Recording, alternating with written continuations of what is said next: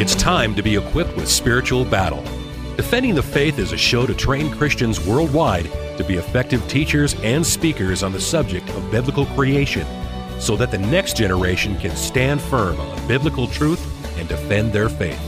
Now, here's your host of Defending the Faith, Mike Riddle. Welcome to Defending the Faith.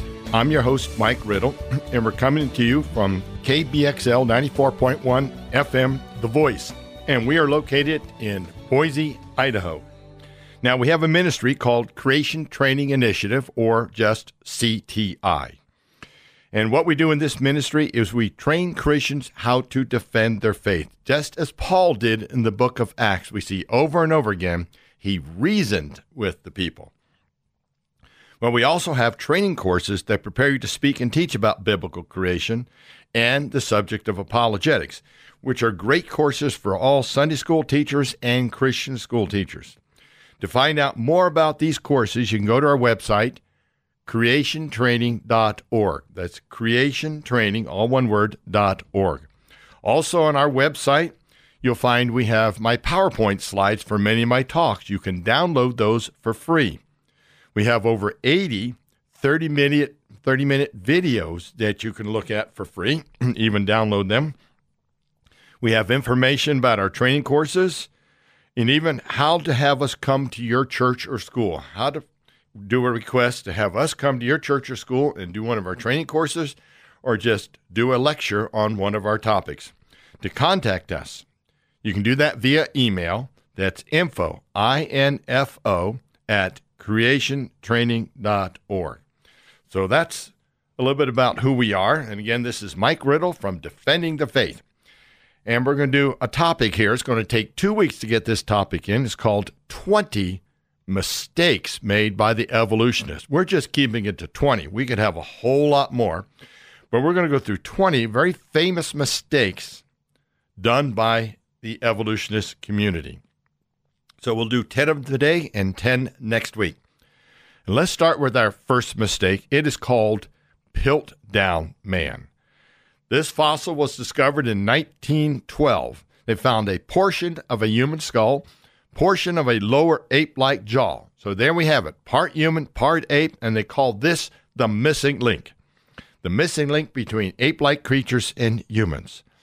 It was featured in textbooks and journals and lasted almost 50 years in the public education system as the fact of evolution, proof that we evolved from ape like creatures. But in 1953, it was discovered to be a fraud. The whole thing was a fraud, folks. There's evolution for you. What had happened is they somebody had found portions of a human skull, portions of ape-like jaw, filed the teeth down to make them fit, chemically stained them to make them appear old. Incidentally, these were dated at 500,000 years when they were less than 100 years old. So there's your dating methods right there, also. so, Piltdown Man, famous mistake, a fraud, fooled most all the evolutionist community, and unfortunately was taught to our children as evolution. Well, let's go to famous mistake number two. This is called Nebraska Man found in 1922, claimed to be 1 million years old.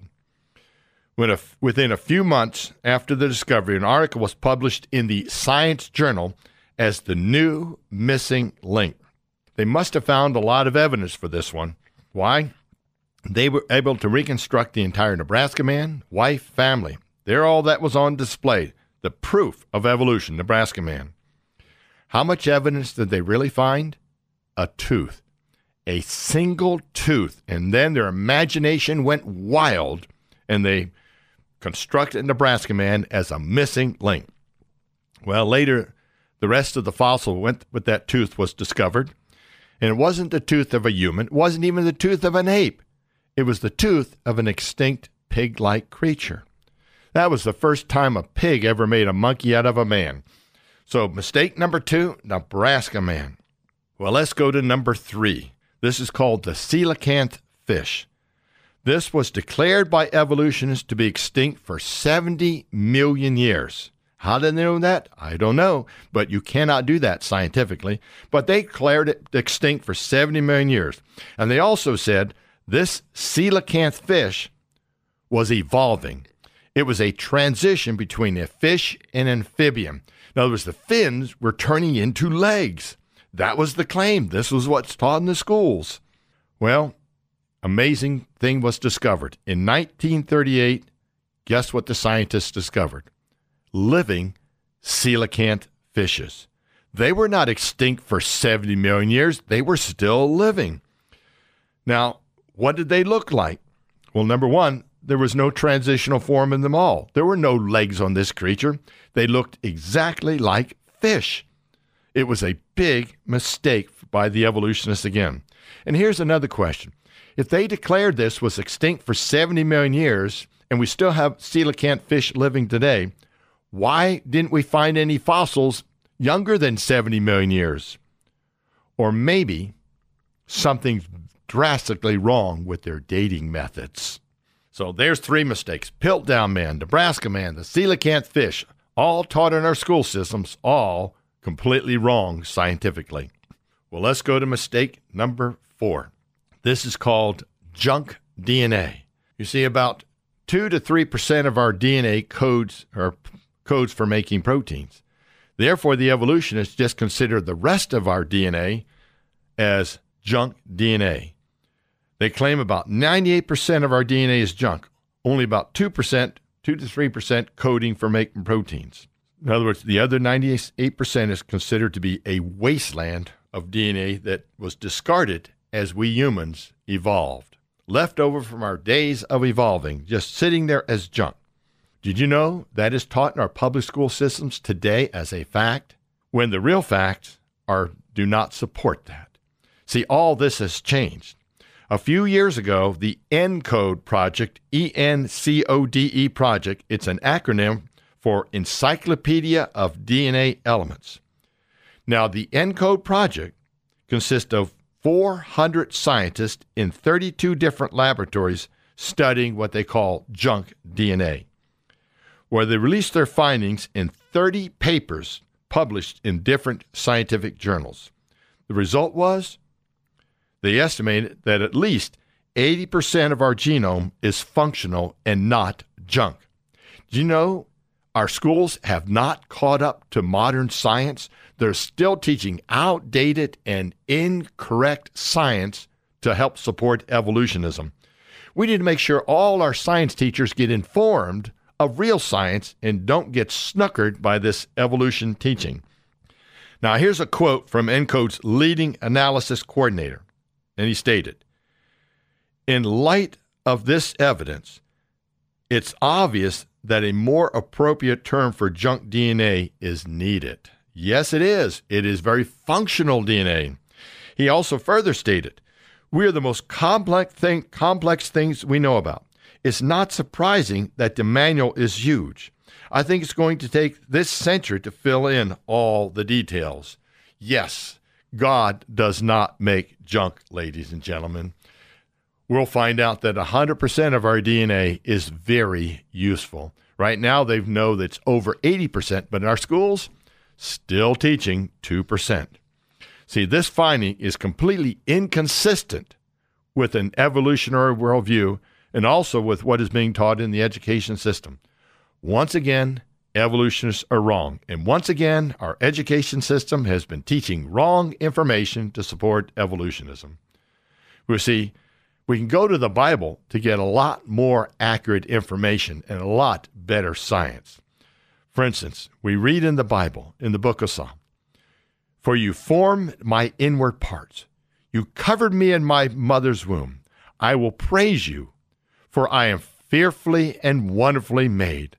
Marvelous are your works, and that my soul knows very well. See, it is God who created us. We did not evolve from a lesser type creature. You want to understand good science? Go to the Bible. You get the foundation for many, many parts of our science out there, sciences. Well, let's go to famous mistake number five. And again, they're still teaching this one in the public schools. It is called vestigial organs.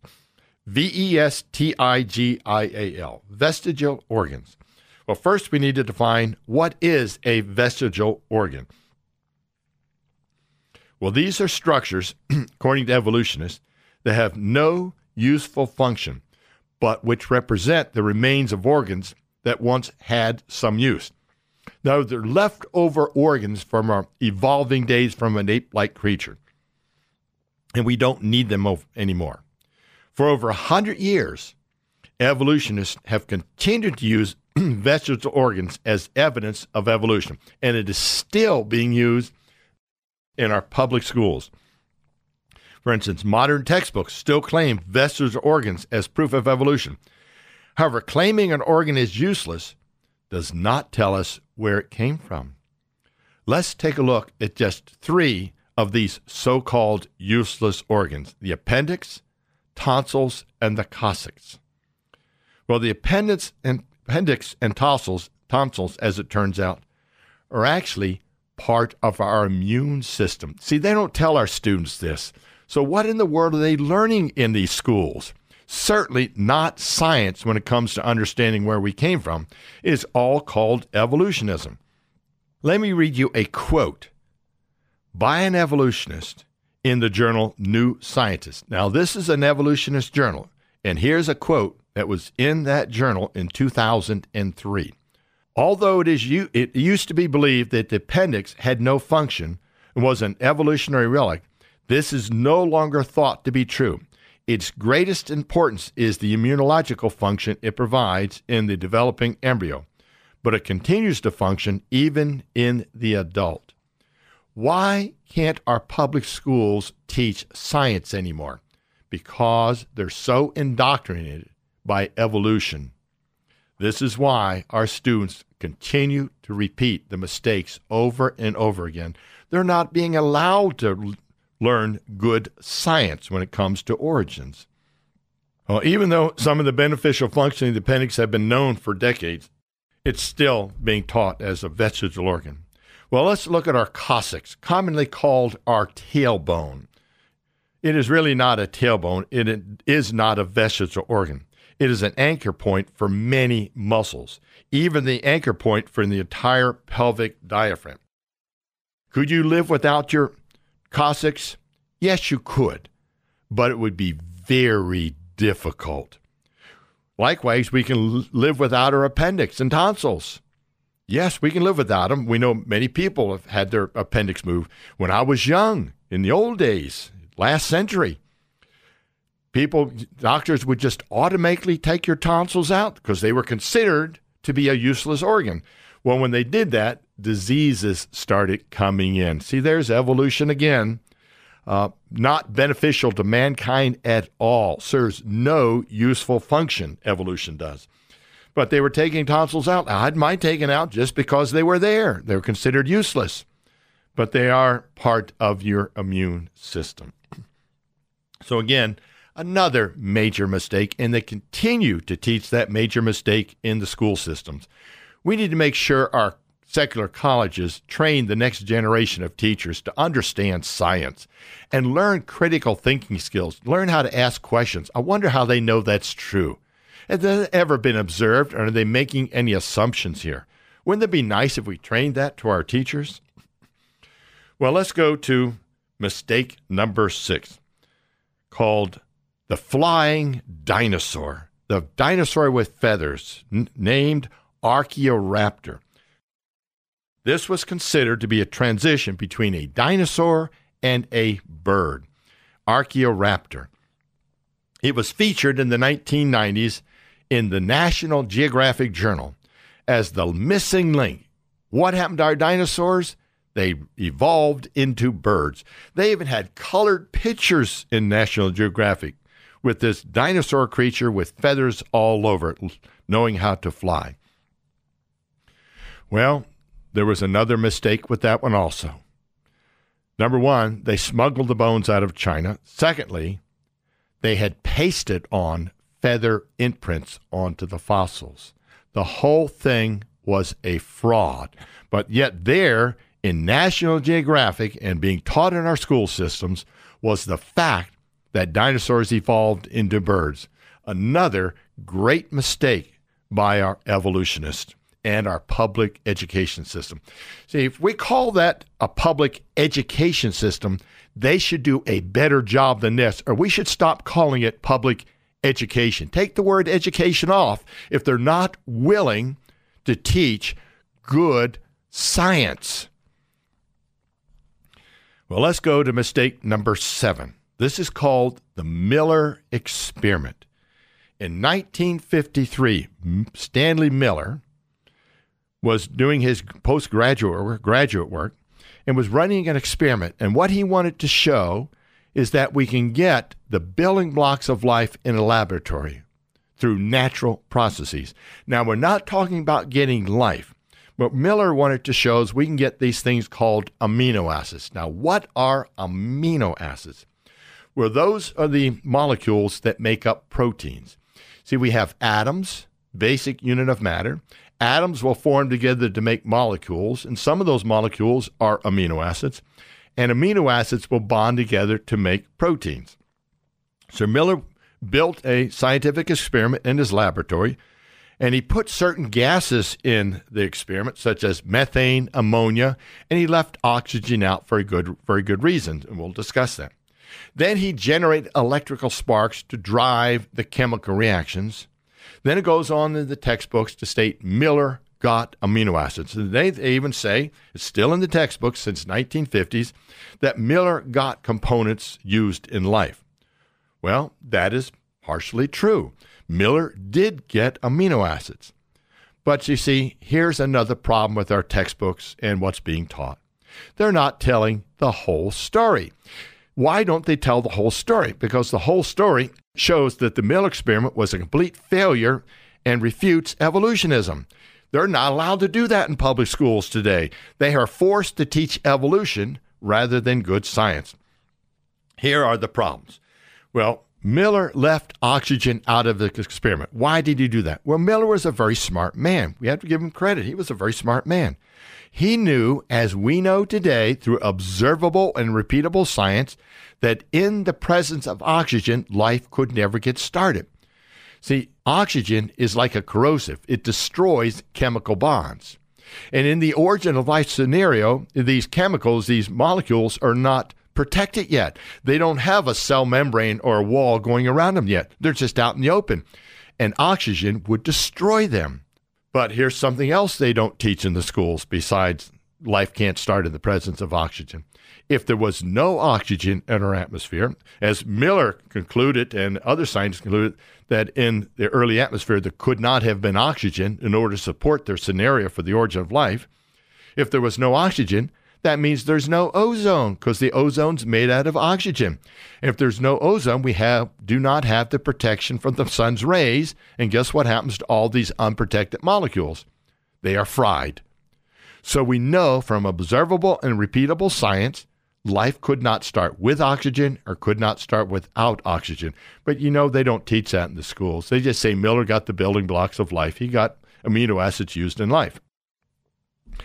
Well, here's another problem with the Miller experiment that they don't talk about. Life can't start in water either. See, the scenario they give today is life started in the bottom of the oceans with hot vents down there providing the heat. Well, the problem with water is this. There's a word called hydrolysis. Hydro means water. Hydrolysis literally means water splitting. You see, life could never begin in water, no matter what the heating conditions are down, down there in the bottom of the ocean are like because water destroys chemical bonds. That is a known fact. So life can't start with or without oxygen, and it could not start in water anyway. And all that's left out of the textbooks. But Miller did get amino acids. Well, here's another problem they don't teach our students. When will we start getting to the education part of public education?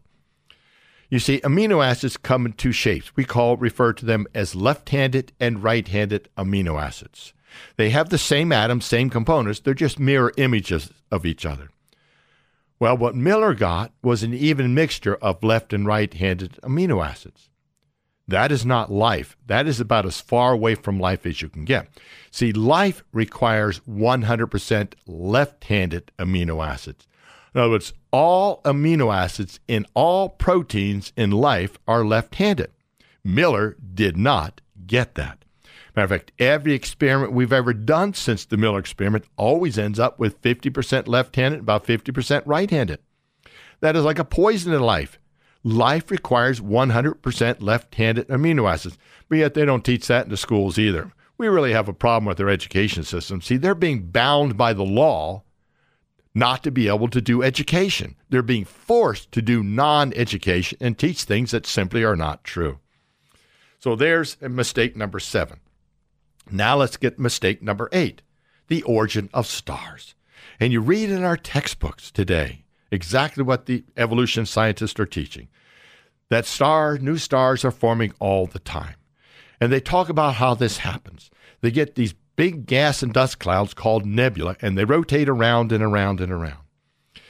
As they rotate around, they begin to gravitationally collapse inward and eventually form a new star. Folks, that simply does not agree with known science.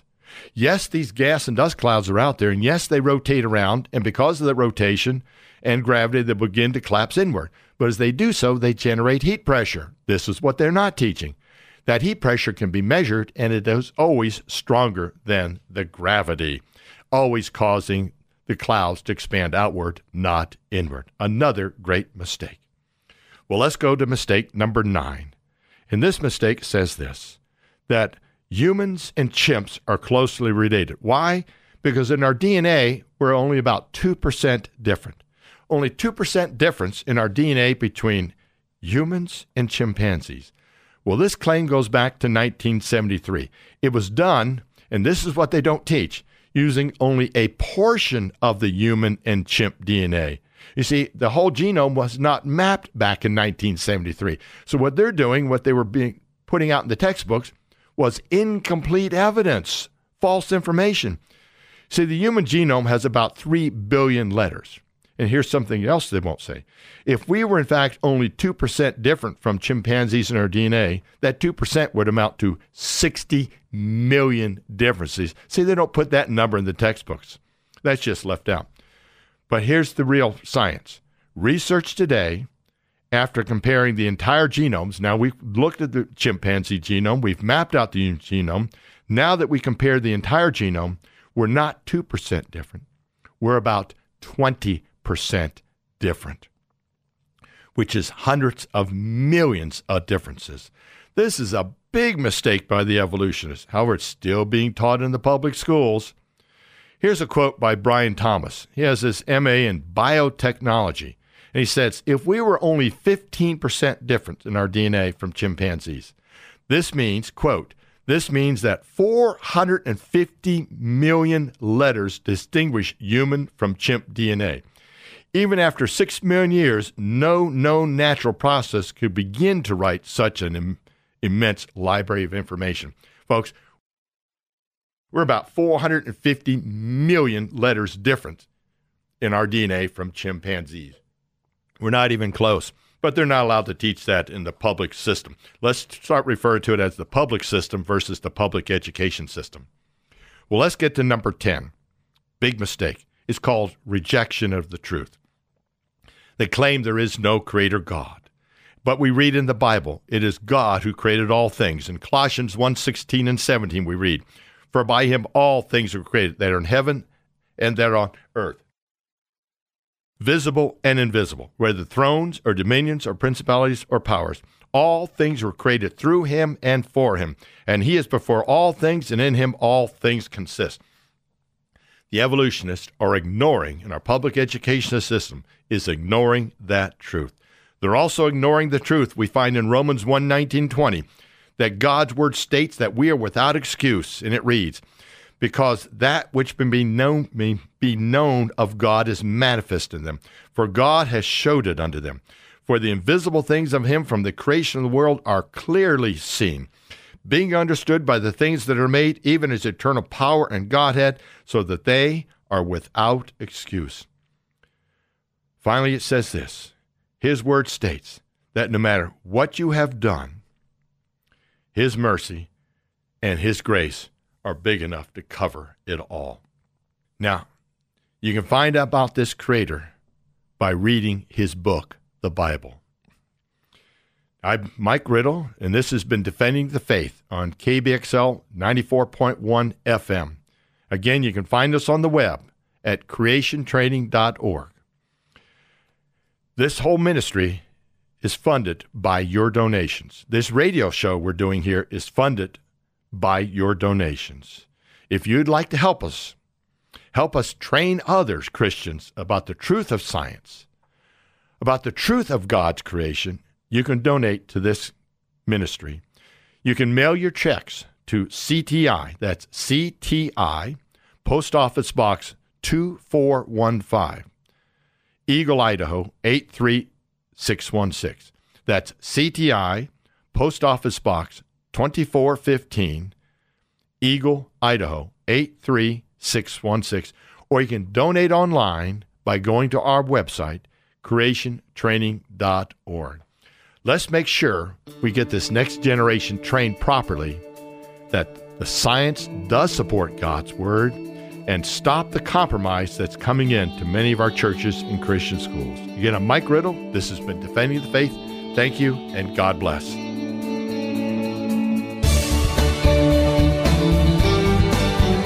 That's all for today's show. Defending the Faith airs each Saturday at noon right here on KBXL 941 The Voice. For more teachings and resources, visit creationtraining.org or the program archive page on 941thevoice.com.